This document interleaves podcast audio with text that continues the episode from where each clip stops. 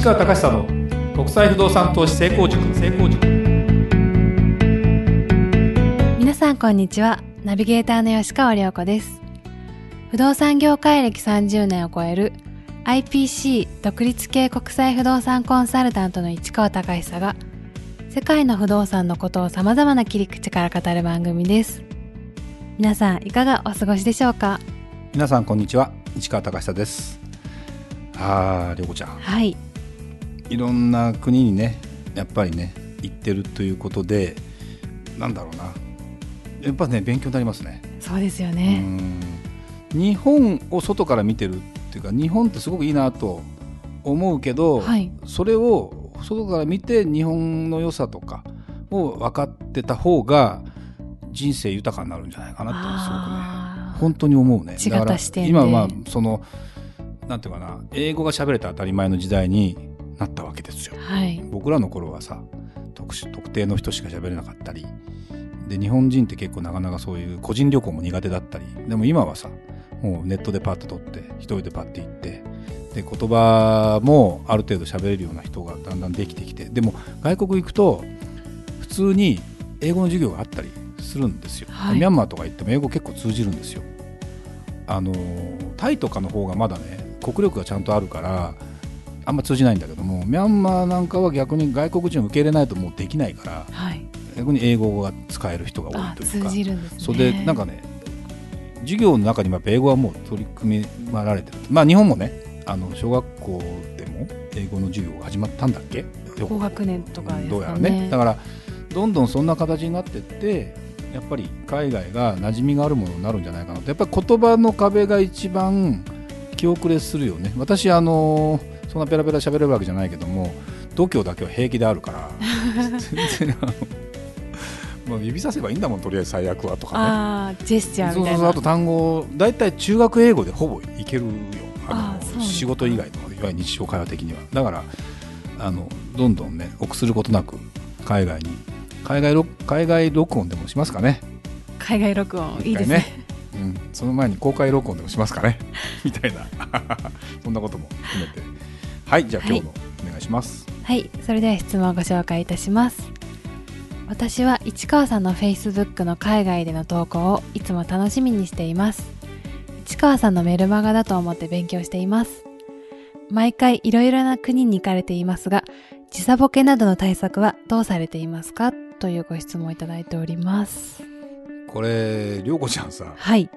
涼子ちゃんも私のフェイスブックも見てくれてるけど、はいこれは結構私ねみんなから言われるんだけどそう思う？思います。いつ会っても元気ですし、うん風邪ひいてるとことか見たことないので、うん、そうだよね。どういう体の仕組み？あなんだろうみたいな。あのやっぱりね一般的にはですね、はい。あの疲れっていうのはなんか移動した距離分疲れるらしいんですよ。あそうなんですね、1時間であっても飛行機でボーンって行っちゃえば1時間で1000キロぐらい進むんだけども、はいじ電車で行けば新幹線っても5時間ぐらいかかるんだけどやっぱ同じぐらい疲れるらしいのね。だから飛行機に乗ってるってこと自体がやっぱり疲れるらしいんです。でやっぱ時差が今度関わってくるじゃない？そうですよねでまあ前も話したかもしれないんだけども日本から西に飛ぶヨーロッパの方に行く方がだんだん時間が遅れていくじゃない？はい。だから日が長くなる感じになるので結構体的には楽は楽なんですよ。早めに眠くなるって感じするの。だから10時間分飛行機乗ったとするじゃない。はい。で朝の10時に出たとするじゃない。で10時間分乗ると普通だったら、えープラス10だから20時だから夜の8時に着くじゃない。だけどそこで時差7時間時差で戻っちゃったらお昼なんだまだ。っていう感じわかる？わ、はい。かる？でそうすると夕方の5時ぐらいに夜中の12時ぐらいになるわけよ、そうですようね、ん、でそこは眠いんだけどそこでまたね飛行機ってあの10時間ぐらい飛行機乗ってるとその間にうとうとするじゃない。しますします。でずーっとは寝れないじゃない。エコノミークラスだからね。なんだけどこれがですねうまいことですね、まあ、映画見たりもいろいろしたりもしてるんだけどもで寝たりしてるとよくほらお昼寝するとさ夜眠れなかったりとかさはい。結構元気だったりするじゃないそれがあるから西に行く時はまあまあ飛行機例えば9時間10時間乗ってます。でその間23時間うとうとしてます。あとは映画を何本か見たりしてるだけで、まあ、あとご飯食べたりね、はい。してるだけで、まあ、なんとかなるよ。もう着いた日もう大体なんとかなるでうん、あのただ辛いのがですねあの夜中夜中便で行くと夜中便で行って、えー本当は昼ぐらいなのにもう朝なんとかな。着いたらまだ朝ですよみたいな、はい。そこからまた一日が始まるってなると飛行機の中でちゃんと寝てないときついじゃない。そうですよね。これが結構きついので一般,、まあ、一般的に西に行くと楽だし東に行くと辛いの。いきなり行ってえー夜のつもりが昼だったりするじゃない。アメリカなんか12時間ぐらい違うから、はい。真逆になるじゃない。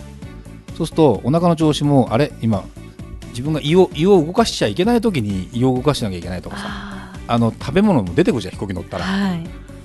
えーと今胃を動かすかみたいな時にさ。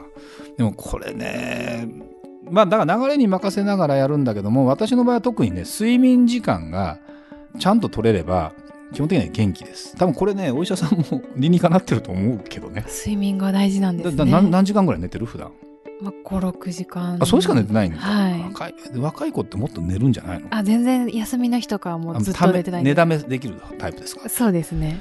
じゃあ何時間以下になると眠いって感じ？例えばさ5時間毎日5時間しか寝れなかったら、やっぱりきつくなる？あ結構でもいつも眠いですね。56そうだよね。時間なので。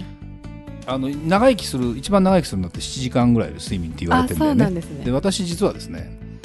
6時間まあ普段はね日本にいる時は6時間ぐらいしか寝なかったりするんだけども眠いねやっぱね。それだと辛くて。で8時間寝ればもう十分で。ああそうですね、うん。まあ、7時間ぐらいでもいいんだけど。っていうのをですね結構心がけるようにしてて。で、まあ、もちろんそのずっといっぺんに寝れればいいんだけど、まあ、足してっても細切れでもいいんだけども、はい。そういう形で寝るっていうことを意識してやるのでその飛行機が例えば長ければもう決めると。例えば10時間9時間乗ってるうちに寝ると俺はと。決めれば、まあ、5時間かそこらは寝れるじゃない。なんだかんだ言いながらね。はい。だからまあその次の日に例えば何かがあの一日朝に着いちゃったとしてもまあなんとかなるかなまあまあ眠いけどね実際は。そしたらその次の日の泊まった時は必ず早く寝るとか。ああなるほど。でとにかく寝るところで調整ししてますよ。だって、ね、これができない時があるんですよ。近いところの深夜便、前前も言ったかもしれないんだけど、はい。この間ですねちょうどオーストラリアから、えー違うな。あそうか。オーストラリアからニュージーランドか。に行くやつが3時間乗ってる時間は3時間ぐらいなんですよ。なんだけど、まあ、深夜便なんですね。ちょうど12時ぐらい夜中の12時ぐらいに出てで実際3時間ぐらいのしか乗ってないんだけども、はい。時差が2時間早いから朝5時になっちゃうわけ。もうもう着いた時間。そうですよ、ね、そこから私車の運転だったわけ。ニュージーランドでえ結構。でそこでもういきなり8時ぐらいに向こうのアポイントが入ってて、自分で初めて運転してまあ左右ハンドル左側通行だったから全然そういう意味じゃ良かったんだけどニュージーランドって。はい。だからそんな違和感なかったんだけどこれがやっぱね眠いただ運転してると絶対眠くならないのよ。あそうなんですね。あ分かった。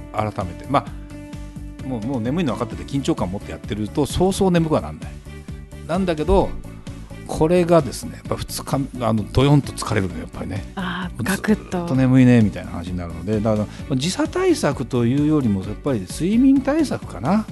でそれをなんていうのかないつでもいつでもあのそそこに合わせてちゃんと自分の体を調整していくように寝るということぐらいだよね。もうね言えることといえばね。だからあの時差はもうどうにもならないですよね。一回、はい。あのアメリカに行って帰ってきて1日だけ日本にいてその日セミナーやって次の日ドイツに行ったっていう ことをハードスケジュールですねね。は本い。当は、うん、アメリカに行ってじゃなくてドイツに行ってそこからアメリカに行ってって言ってそのまま帰ってこない方が体的には楽なんだけどでも荷物をね持って帰なんとかな、まあ、洗濯するしないとかさはい。あのあと重くなっていくとか荷物だんだん重くなっていくじゃないですよねあの資料をもらったり、まあ、お土産はそんなに買ってないんだけどもそれのプレッシャーとかいろいろあって一回やっぱ帰るってことも結構実は大事でそうなんです、ね。たった一日であっても、まあ、そこの一日にセミナーやれるところがまた貪欲だけどね。